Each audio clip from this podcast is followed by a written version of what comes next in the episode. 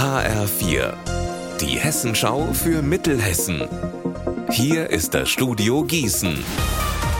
Mit Alina Schaller, hallo. Wer bekommt den Marburger Kamerapreis 2023?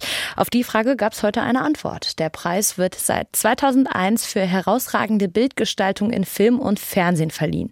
Für den Gewinner gibt's 5000 Euro. HR4-Reporterin Lea Schebaum, du warst bei der Bekanntgabe dabei. Wer bekommt denn den Preis in diesem Jahr? Der Kameramann Benedikt Neuenfels. Die Jury beschreibt ihn als jemanden, der sehr experimentierfreudig ist und mutig, der probiert also gerne Neues aus. Einer seiner Filme spielt zum Beispiel fast komplett auf einem relativ kleinen Segelboot und da hat er sich neue Techniken ausgedacht, um da auf kleinem Raum gut filmen zu können. Oder er benutzt auch mal außergewöhnliche Kameras, zum Beispiel um ganz nah an die Schauspieler ranzukommen. Durch diesen Mut, Neues auszuprobieren, entstehen dann Filme, die in ihrer Bildgestaltung ganz besonders sind, sagt die Jury. Den Preis bekommt Benedikt Neuenfels am 6. Mai übergeben. Da gibt es eine feierliche Preisverleihung in Marburg. Immer mehr Tiere aus dem Landkreis Marburg-Biedenkopf werden ausgesetzt. In den letzten anderthalb Jahren kamen zwölf sogenannte Fundhunde ins Tierheim Marburg. Abgeholt hat sie keiner.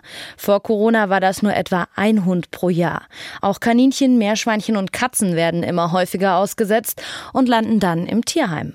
Marisi Wagner, Leiterin des Tierheims in Marburg, nennt die Tiere Corona-Opfer. Also was wir erleben, ist, dass die Tiere, die zu uns kommen, häufig unbedacht angeschafft worden sind. Also dass man sich im Vorfeld nicht über eine Langzeithaltung informiert hat, was das bedeutet, die Tiere jetzt nicht nur über den Lockdown hin, sondern eben ihr ganzes Leben lang zu versorgen.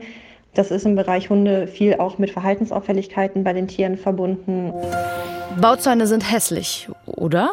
Das muss nicht so sein, das zeigt die Stadt Bad Nauheim in der Wetterau.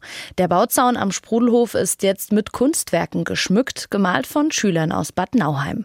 Bei den Motiven haben sich die Kinder an der Stadtgeschichte und dem Jugendstil orientiert. Der Sprudelhof ist im Moment gesperrt, weil daneben die neue Therme entsteht, deshalb der Bauzaun. Unser Wetter in Mittelhessen.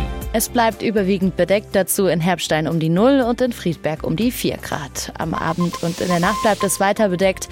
Morgen bekommen wir Sonne und Wolken im Mix. Ihr Wetter und alles, was bei Ihnen passiert, zuverlässig in der Hessenschau für Ihre Region und auf hessenschau.de.